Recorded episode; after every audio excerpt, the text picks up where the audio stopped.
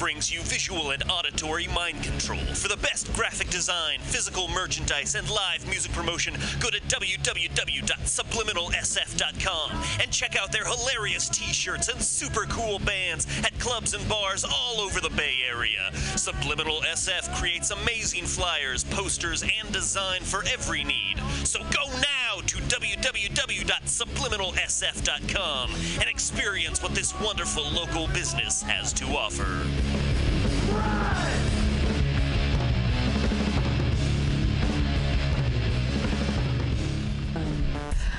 Oh, happy hour.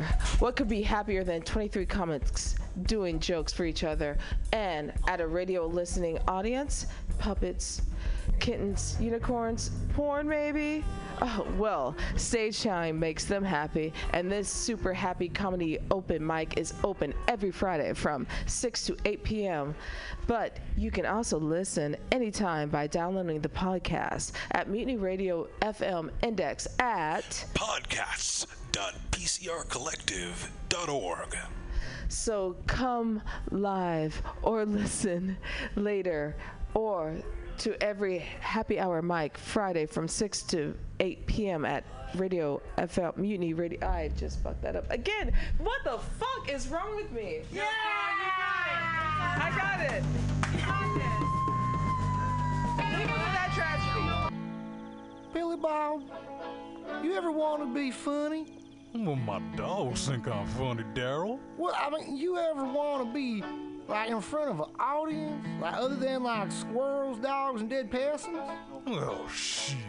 From time to time, I've given it a thought or two. You know, if you go to Joke Workshop, there's more than two peoples paying attention to your jokes, and they ain't even gonna be jerks about it. Daryl, are you serious? I can get people to listen to my jokes? And they'll even say nice things, dude, before they tell you how to get improvements. No way. What is this dag nabbit thing called? It's Joke Workshop. Joke Workshop? Yep, every Monday, 6 to 8 p.m. on the Mutant Radius. So you're saying I could tell my jokes every Monday from 6 to 8? That's what I'm saying. It's the Joke Workshop Mondays, 6 to 8 p.m.s at the Mutant Radius. Yahoo!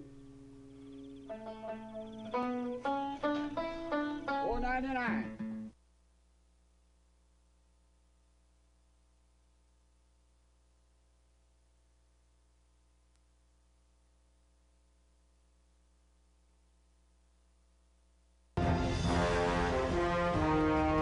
you tired of swimming through a sea of podcasts? Are ye on a raft without a paddle? Well, gather around me, sea dogs, and get aboard me pirate ship as we set sail for the seas of mutinyradio.fm.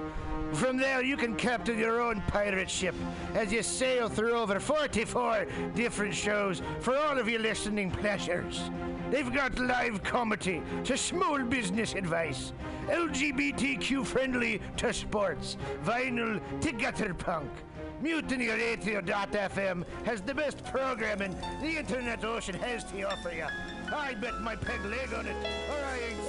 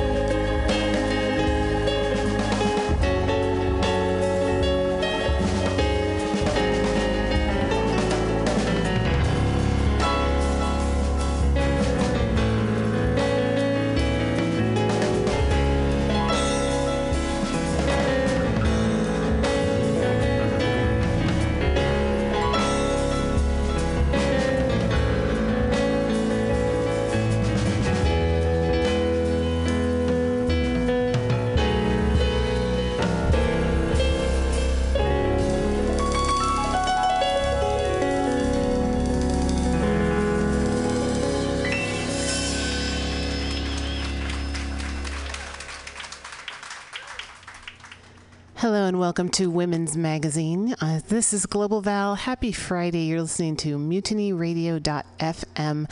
We're here in San Francisco, streaming around the planet on the internet. Um, so wherever you may be, uh, may this sound uh, carry smoothly into your being, uh, not like a lot of other sounds and uh, that are uh, going around these days. Uh, it's kind of a tumultuous election season, but uh, we're not focused on that because uh, I have a new motto, um, and it's and it's a spin-off of what Michelle Obama said the the other night at the Democratic National Convention. Uh, she said, "When they go low, we go high." I'm saying, "When they go dark, we go light." Welcome to Women's Magazine. It is Friday, July 29th, uh, 2016. And uh, today I'm going to be talking to Charlie Toledo, and she is. Um, she is the director of Suscol Intertribal Council up in Napa, but she's also a chair of the Women's Intercultural Network, as well as the Napa County chair for the California Women's Action Agenda. So I'll be back in just a couple minutes and we'll be talking about the upcoming Women's Equality Day on August 27th in San Francisco and in Los Angeles. Thanks for joining us.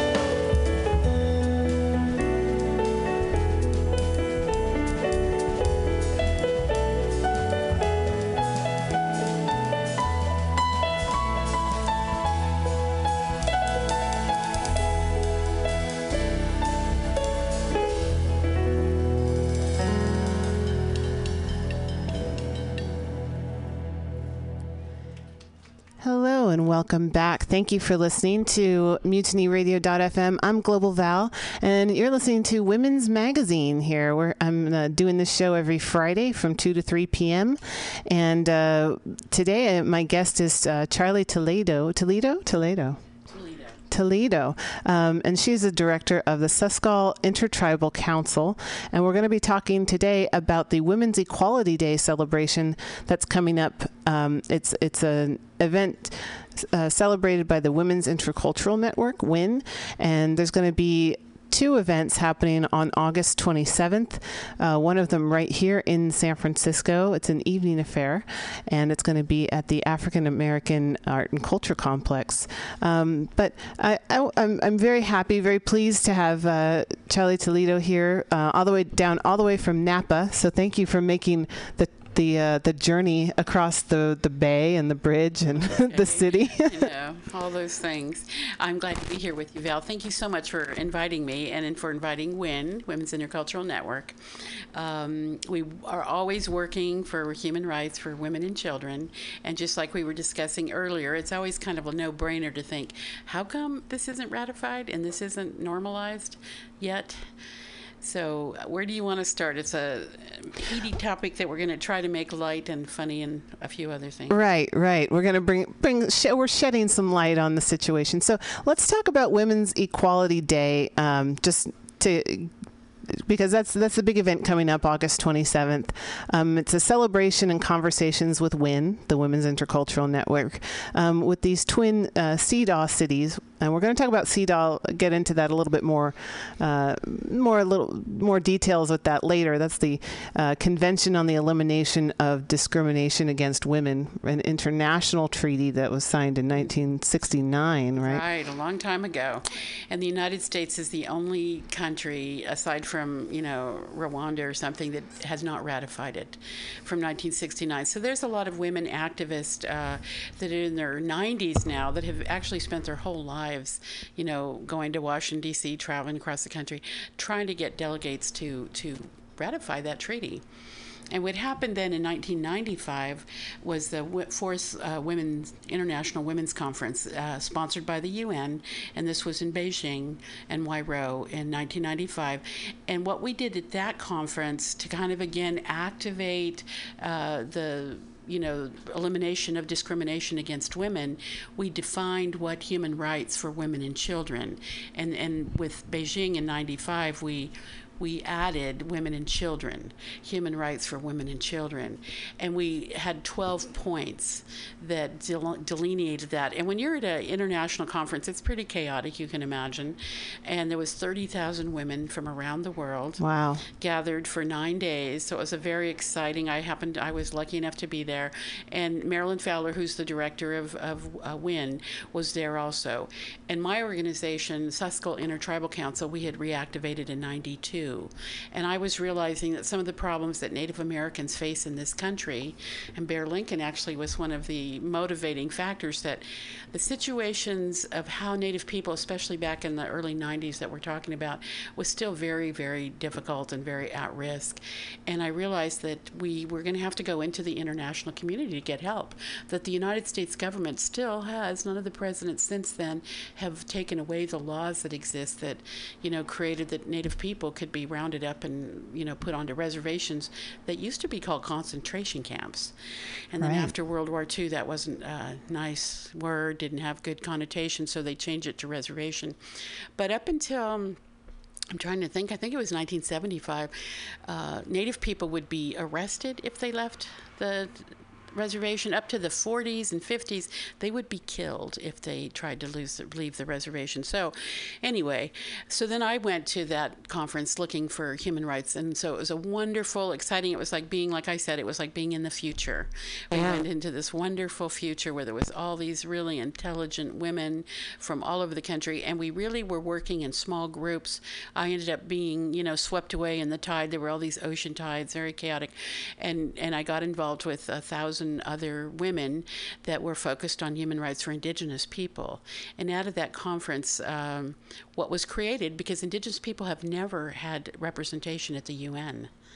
It's the developed nations governments, not the uh, indigenous people. Right. So after that conference, uh, it took a long time. It wasn't until 2005, so it was almost 10 years.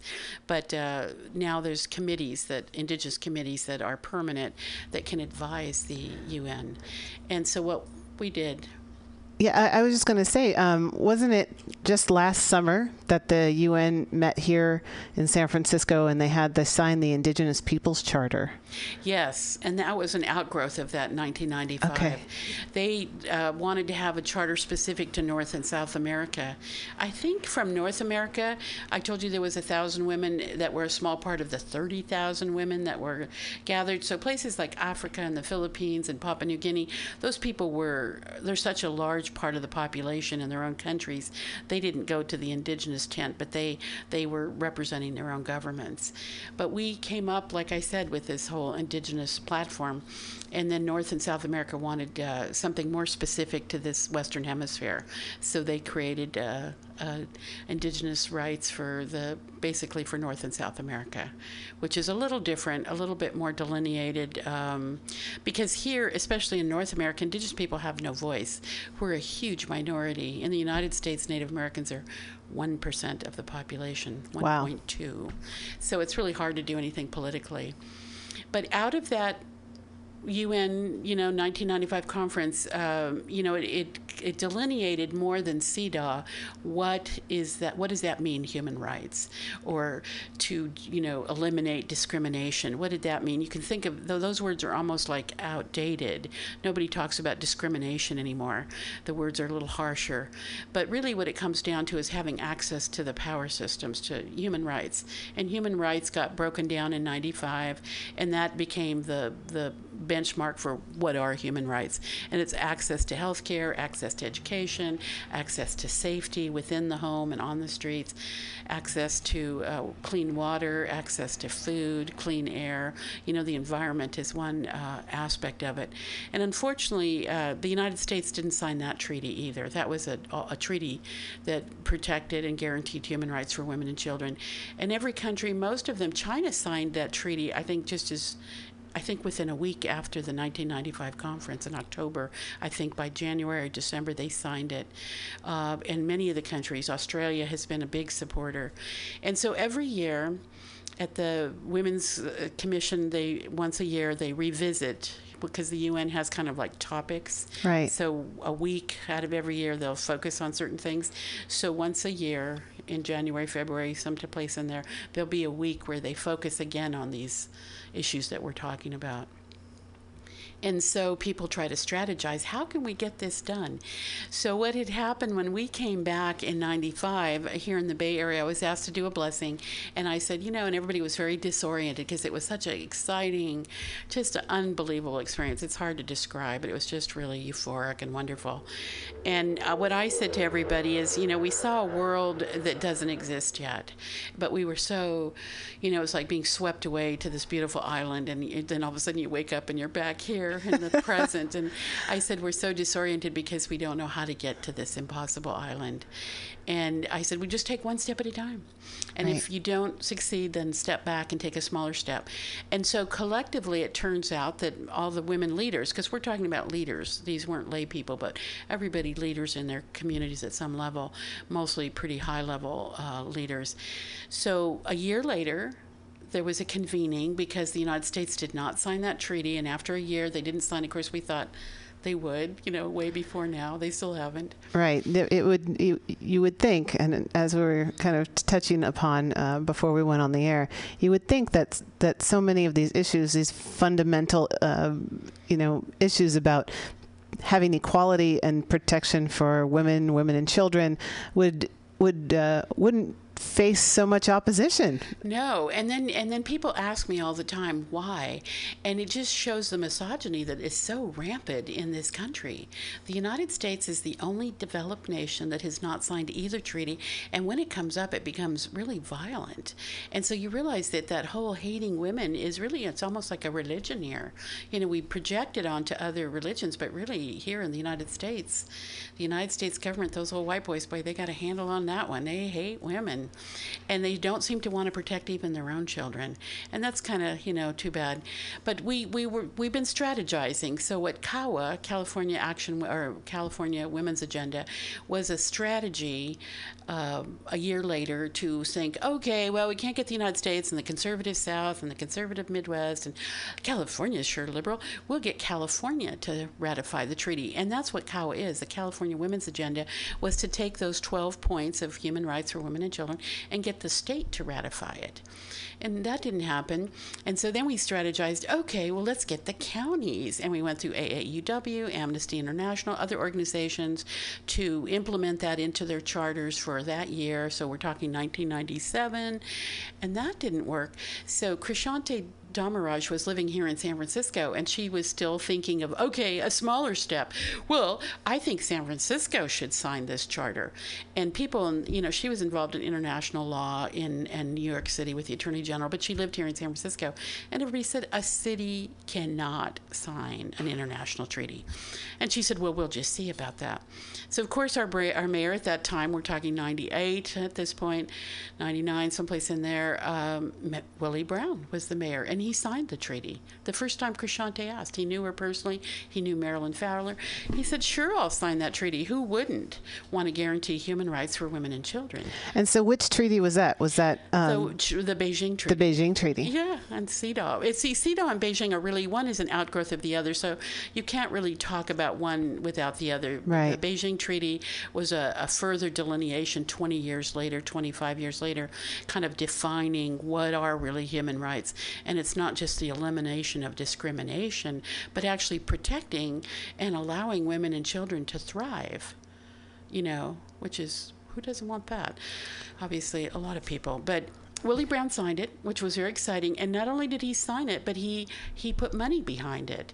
So there is the Commission on the Status of Women here in San Francisco. Yes. And so they implemented that. It's been ten years now, and that's a full time. I think there's a, a full time person director, uh, Emily Murase, and then there's two. She has two assistants. She's always had two assistants. She has other agencies to interface with, and she just started implementing what would uh, allow women to be safe. You know, little things like women are the ones that use those little curbs. You know, they're usually the ones pushing wheelchairs or strollers. So then that's a women's rights issue for safety and health. Uh, so all this, all the curbs got their little corners slashed and you can roll you know a lot of people use a skateboard but you know if you're in a wheelchair or pushing a stroller you've got those flattened corners pretty much all over the city so that was one of the projects and then making sure that women have access to education at equal levels um, that they have safety within their home, which of course is a huge issue. Unfortunately, the most dangerous place for a woman to this day is her own home. That's where most women are beaten and murdered, is in their home by somebody they love and know. Right. So that's a so you know that whole domestic violence thing is a is part of uh, human rights, and so they there's a lot of m- money in San Francisco funding that and trying to resolve that. Homelessness, of course, would be another issue, and so they've been working on that for ten years. And so what happened recently just again strategizing Women's Intercultural Network, and I'm the current chair. I was the chair for about seven years, and then I got involved in my own regional projects in Napa, and then I uh, got tricked back into being the chair, and that's because we have this exciting new strategy that we're coming up, Cities for CEDAW, and when Willie Brown signed that treaty, other cities spontaneously around the United States started saying, well, we want to sign that treaty too. So uh, has just moved to New York City this last year, and she's helping through the Attorney General's office to make that campaign go national. And so, because we have the Cities for CEDAW campaign, which we just got last year, and that's through the UN, it's a, a UN sanctioned uh, program. Um, Marilyn Fowler was able to go to Geneva when the cities for CEDAW, or not cities, but the countries, the other countries, you know, the whole country did it. They meet annually to talk about barriers and progress to, to you know, implementing those actions. And they found when they were looking that us here were still scrambling for these little crumbs And what had happened and what has occurred in San Francisco has actually become an international model because those countries that ratified the treaties back in 69 and then again in 95, they haven't really implemented it. And that's something that I say all the time. You know, if you have this esoteric treaty, you know, way up here in the ethers, really the goal is to get it to the ground. Right. You need to be, you know, walk walk the talk. Or... It has to be actualized on the ground, and that's why I actually disengaged for a while. I mean, I've always been engaged with WIN, but as far as being the chairperson or in a leadership position, because I really wanted to bring it to the ground in Napa County, and Napa County is adjacent to San Francisco, but it might as well be on another planet. Really, it's very different lifestyle, very conservative community, and the misogyny. It seems like the more affluent the communities in the United States, the more misogynist they are.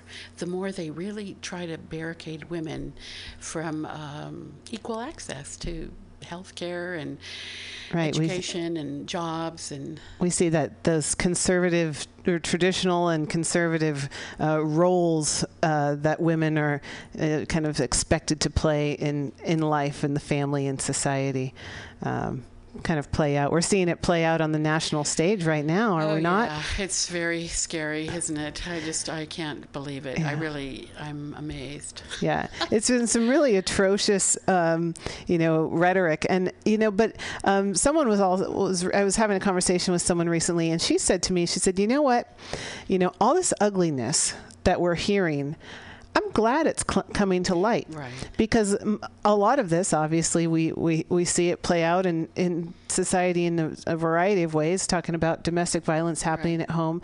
Um, you know, a lot of these, this type of uh, rhetoric and, and belief systems are happening and they, they live in the hearts of lots and lots of people. Um, but they don't always get express, to get yeah. to express it, right? And and they attack political correctness. Uh, you know, it's like, well, I believe political correctness is about being, you know, respectful and polite. You know, right. and, and just to you know, it doesn't doesn't mean you have to like get behind everybody's ideas, um, but just having some sort of civil discourse. Um, but but the friend of mine I was talking to said, you know, it's just so ugly, but I'm glad it's coming to light so we can just look at it and it's like hanging out dirty laundry. Like let's let let's let it fly. About it like a wound. And I was on a panel recently, which was very unusual for Napa. They had a panel discussion on the history of racism in Napa County, and I was one of the panelists. And at the end of a very enlightening discussion with you know the predominantly Anglo uh, affluent people in the audience,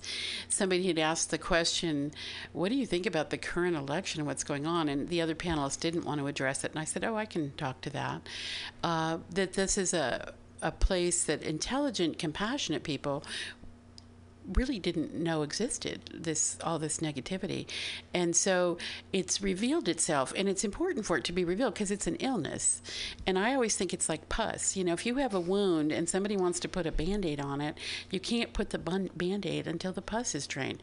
And i have to tell you i thought 20 years ago we were past the pus stage but oh we are just getting to it. Yeah who knew? Who i knew? I, I mean Yeah. i've seen that even with the, with the uh, the the the rampant um, like racism that's Right. that had a such like a like a broad resurgence. I mean, obviously not in everybody, but like I feel like I grew up in a, a world where those those types of ideas were starting to fall away because people realized that it was wrong to to uh, you know to hate people. I mean, it was rude, if nothing else. But I, yeah, we definitely had no idea to the depth of it. And I've always known this because I've been, uh, you know, a human rights activist and a political activist since I was about 15, 16. And then because I'm from a minority community and seeing, you know, how my own family is affected, I'm a rather light skinned, but my father and half, for whatever reason, my mother was very light skinned, my dad was dark skinned. So half of my siblings, there's 10 of us, five are very dark skinned with really black, dark hair, and then the other five are light skinned. So I didn't get the prejudice, but I certainly saw it against my father and my brothers and darker sisters. But, you know, if you're an intelligent person, you see it in any, and so I've never been in denial about that. And I think that we have those solutions. I had no idea how attached people get to what they're used to. And I've heard people and seen people say, well, you know, we want to, you know, we want to do this. And, and really it's rude. And I think, when did we lose our manners? You know, where's Miss Manners when we need her? Right. Because a lot of it is just about uh, beyond compassion. It's just about politeness, and people really want to. Um, to be out of control a little bit. But like I was saying, that in the native traditions, we always say, and this elder always used to say that to me, especially when things would be going bad. And unfortunately, in our community, when things are going bad, that means somebody's getting killed. Uh, it's not a lightweight uh, going bad kind of thing. And when I was starting Suscol Council in 1992, we had to deal on a pretty regular basis with the police, and the local police started going after my children and. Uh, all those kinds of things. And then unfortunately people were being killed. Like but what's different now is now people know about it. Back in the early 90s people did not know that that was occurring. It was you know because it was kind of isolated. And so i think that is good that people know about what's happening. I think for the black people you know what happened what's happened with the police and the you know black population that's not new. It's always No. been. Right. and what's different is that now we are seeing it because of social media. You know, the ACLU has apps that you can have on your cell phone that if you film something, you can transfer it immediately. So if somebody breaks your you know your phone it still is transferred and that kind of documentation was not occurring but the incidences were still were they but that was a norm Right. especially back in the 70s and 80s. The 90s was still very difficult. But um, so, in a lot of ways, we have progressed. Oh, oh, sorry about that. know, and, and at least we have language to talk about it. And I think, uh, you know, now a woman has been nominated, and and it's giving, it's having, it's providing the opportunity for the society to release this terrible shadow. Yeah, and and when you were talking about it like a like a wound, right? Right. It's like if you get cut, and uh, you, you you what you really need to do is you need to clean it out before you dress it, Right. and uh, that's that's the painful part, and I think we're seeing that pain play out right now, um, and it's it's kind of heavy for a lot of folks. It is. I think especially people that didn't know that they were cut. right, right. and I know I've been I've been saying since I think since the 70s, really. You know, I was a little child, a flower child. That's how I came to San Francisco in the early 60s, late 60s, and I just thought the world was going to change back then. You know, that that we saw in our peers a lot of breakdown of the racial and economic. Uh, uh, barriers that it existed in the 50s was very conservative and the you know the culture was very separated up and then the 60s it seemed like we all kind of blended together and i thought ah we're you know Here we go. here we go. The magic is upon us. Uh, but I still believe that. And even though it's hard to see, and I think especially again for compassionate, intelligent people, this is a difficult phase. But because we do understand it as healers, as as he, earth healers, that this ugliness has to be drained out. It has to find expression. It has to find some kind of direction. And so I'm always like watching things like, well, how would this energy energy be used in a positive way? Yeah. And the only way I can imagine right now is theater. theater theater is a good idea. It's a nice way to play out. Um, and again, you're listening to Women's Magazine here at MutinyRadio.fm, talking to Charlie Toledo. She is the director of the Suscol Intertribal Council, but also a chair of WIN, the Women's Intercultural Network. Um, because uh, coming up August 27th is the Women's Equality Day, and um, it's it's it's being called a celebration. Um, I mean, we've been talking a lot about these uh, these uh, problems and, and things that we've been trying, trying, trying to overcome in very in a myriad of ways. What are some of the things that this Women's Equality Day is going to be celebrating? Well, we're celebrating the Cities for CEDAW campaign. That's our kickoff. And we've used that just like the UN uses the Commission on the Status of Women in January, you know, late Feb, early February. It kind of varies a little bit. Then we use the, you know, locally, we being the California contingent of the women's human rights movement have used uh, Women's Equality Day as our kind of focus day. And that's when we make reports from the counties. All the counties report how much we've advanced. Because just like Amnesty International, and I don't know if you know about esoteric energetic work, but just when you look at something, it starts to change. And the way the UN works that most people do not realize is it works on uh, local organizations on the ground. Assessing a problem, identifying a problem, assessing it, giving language to it, and then creating markers for how it would change. How can you tell it's getting better? Mm-hmm. So you create five markers or 12 markers. And then every year you look back to that. So we use the Women Equality Day to report back from around the state of California how much progress we've made in our communities towards human rights for women and children. And so this is a really big step. It sounds little, but if you've been on the ground the last whatever, what is that since '95? I'm not good at math. To 21 years. 21 years. Yeah. Who imagined? We never imagined. I thought all of us thought two years maybe. You know, we thought okay, nine months. You yeah, know. implement a few things. Right, four or five years. And so we've been. So this is the strategy. You know, we've developed a very deep line of strategy that we are, we being like I'm 66, Marilyn. I won't tell you how old she is, but she's older than me. And some of our core leaders now are crossing over, and so we really are wanting to let the younger generation carry on. We didn't imagine.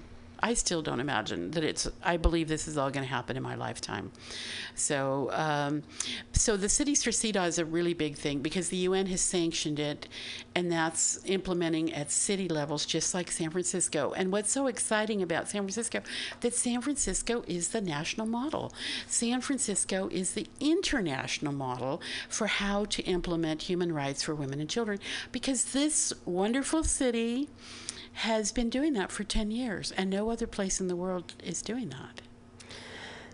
See, San Francisco, we haven't lost it yet. No, we still got it. We still got it. And that's such a good reminder. And uh, we've got this list here. Um, so again, CEDAW, that C E D A W, the it's the the UN treaty from 1969 um, that the United States has not signed, despite most of the world signing it in 1969, or perhaps 20 20 year, or 20 years Most of it later. In 69. I think it was like five countries, and that was, like we said, Zimbabwe and the United States, Rwanda and the United States, you know. Right, so, Somalia, something. There's a, there's Yugoslavia, it's a pretty sm- Serbia. right, pretty small population of, of countries It's less than five.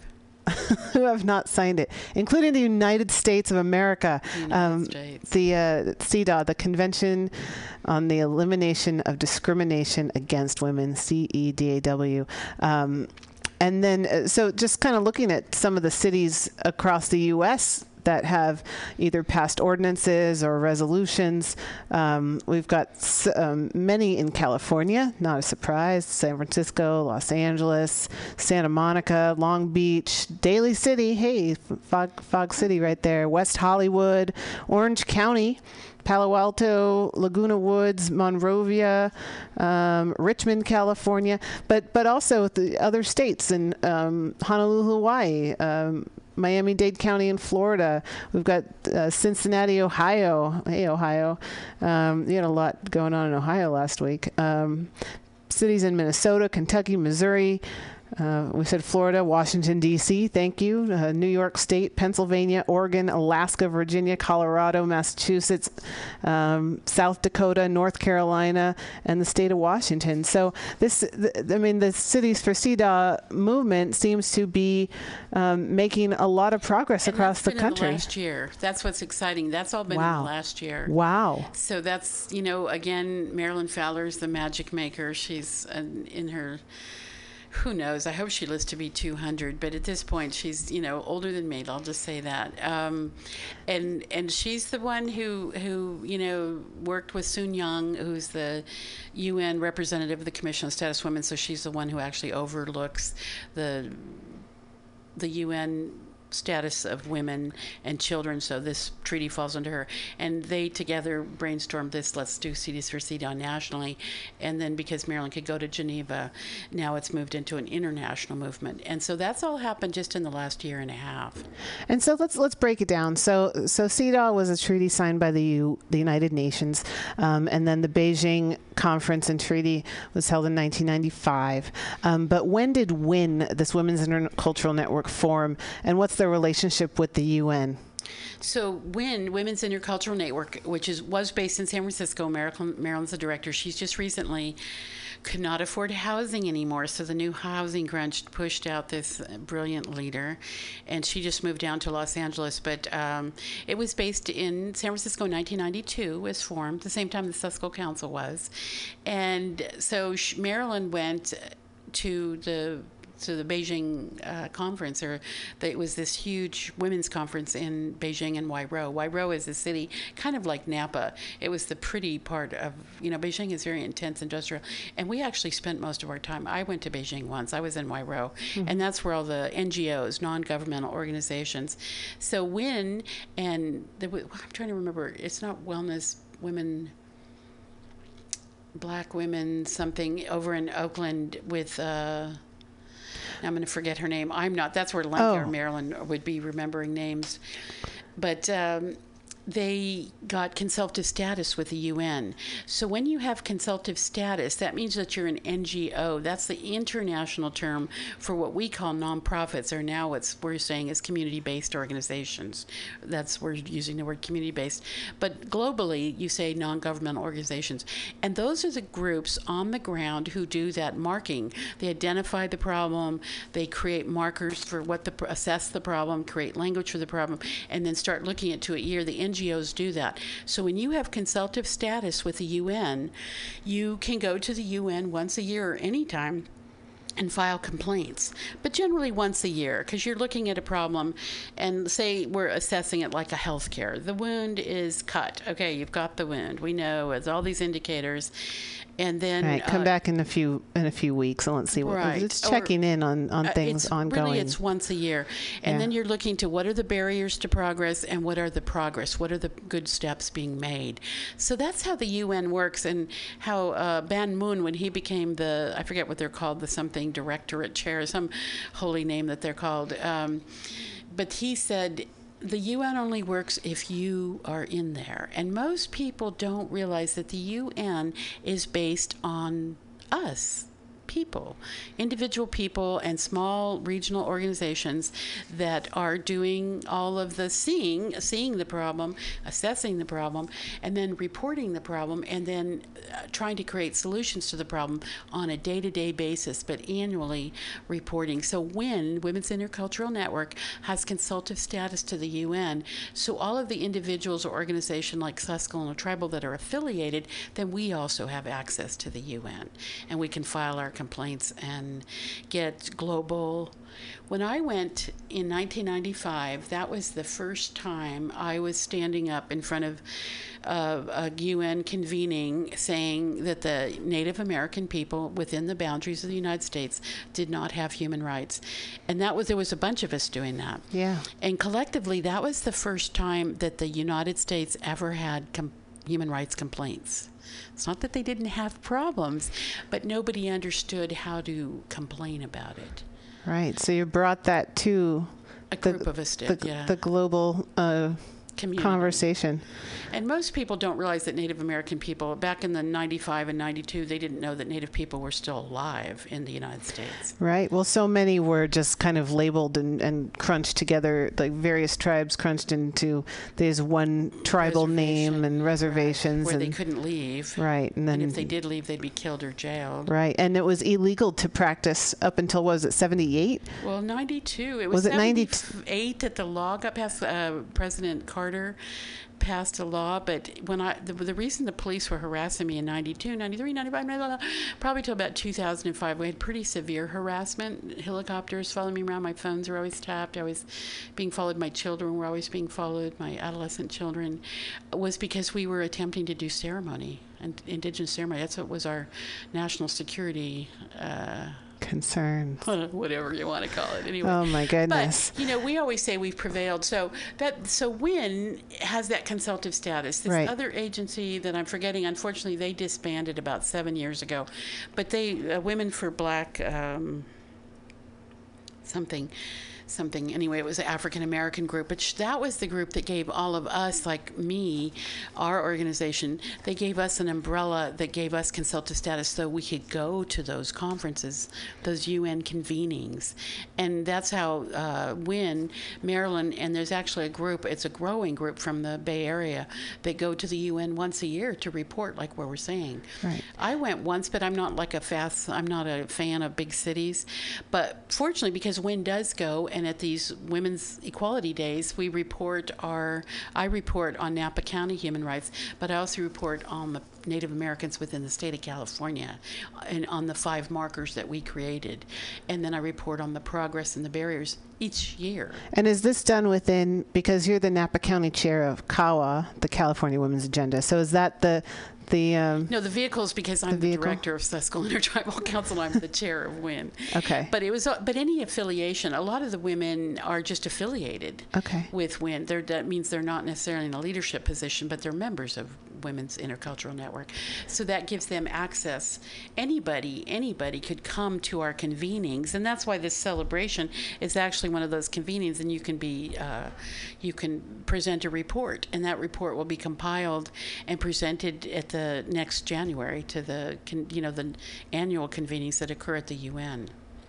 How fantastic! Um, and and that's great because we, you know, obviously, I think there's a lot of women out there who um, want to be involved or don't really know. Uh, like you were saying before, kind of like the, the, the process. How does how does one or, or how does a community uh, get get to have a say in in the international community's conversation about women or, or any other um, you know topic of concern. Um, so the Women's Equality Day celebration, again, um, hosted by the Women's Intercultural Network, is going to be taking place in the tw- in Twin CEDAW cities uh, here in San Francisco on at the African American Art and Culture Complex. That's at 762 Fulton Street in San Francisco.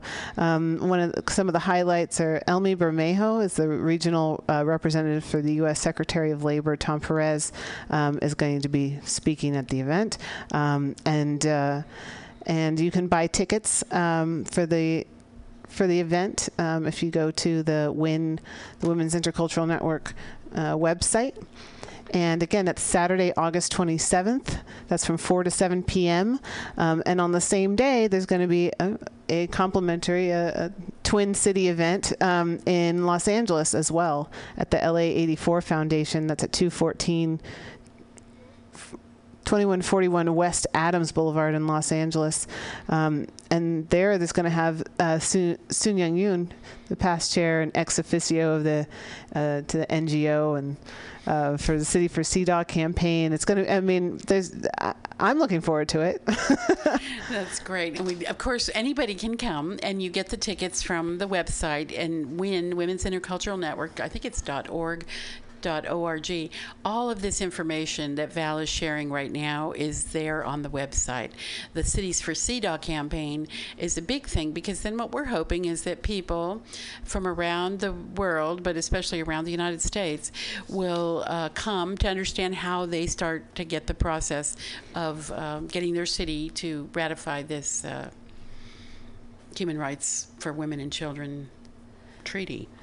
And and we, we have just a few more minutes, but I, I I'm wondering if we could kind of quickly state how CEDAW could be ratified by the United States. Is it purely a congressional action? Congressional, right? Yes, yeah, and and it gets introduced. It's been introduced a thousand times, probably in the last thirty or forty years.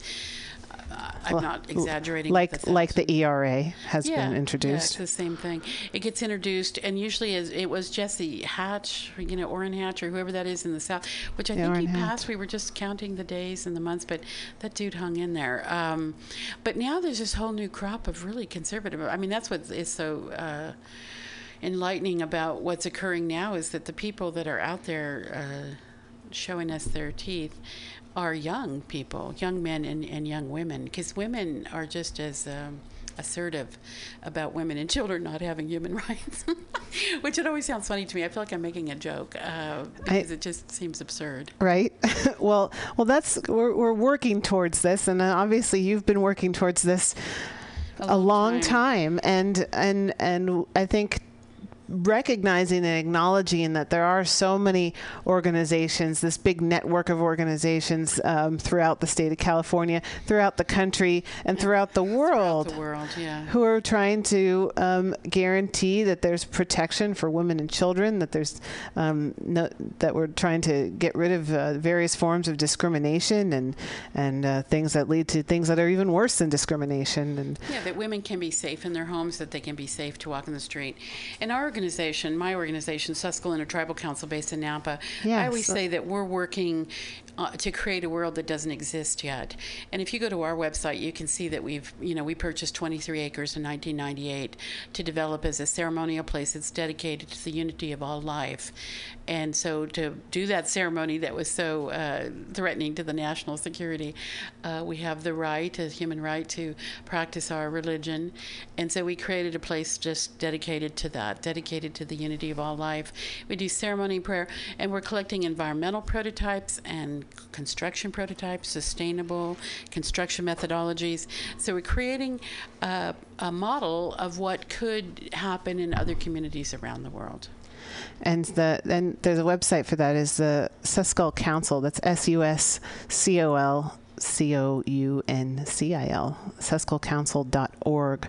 Um, and I, I was looking at the website, and um, it looks like a really beautiful, special piece of, of land up there that that uh, so many good people have come together to work on. And Yeah, and that's been a long time too. But that's a, it's grounding because a lot of times I feel like the people that are just political, it's such, such a cerebral movement. And as Indigenous people myself, I'm a more physical person. Yeah. And our ceremony is real physical. It's really bound to the earth.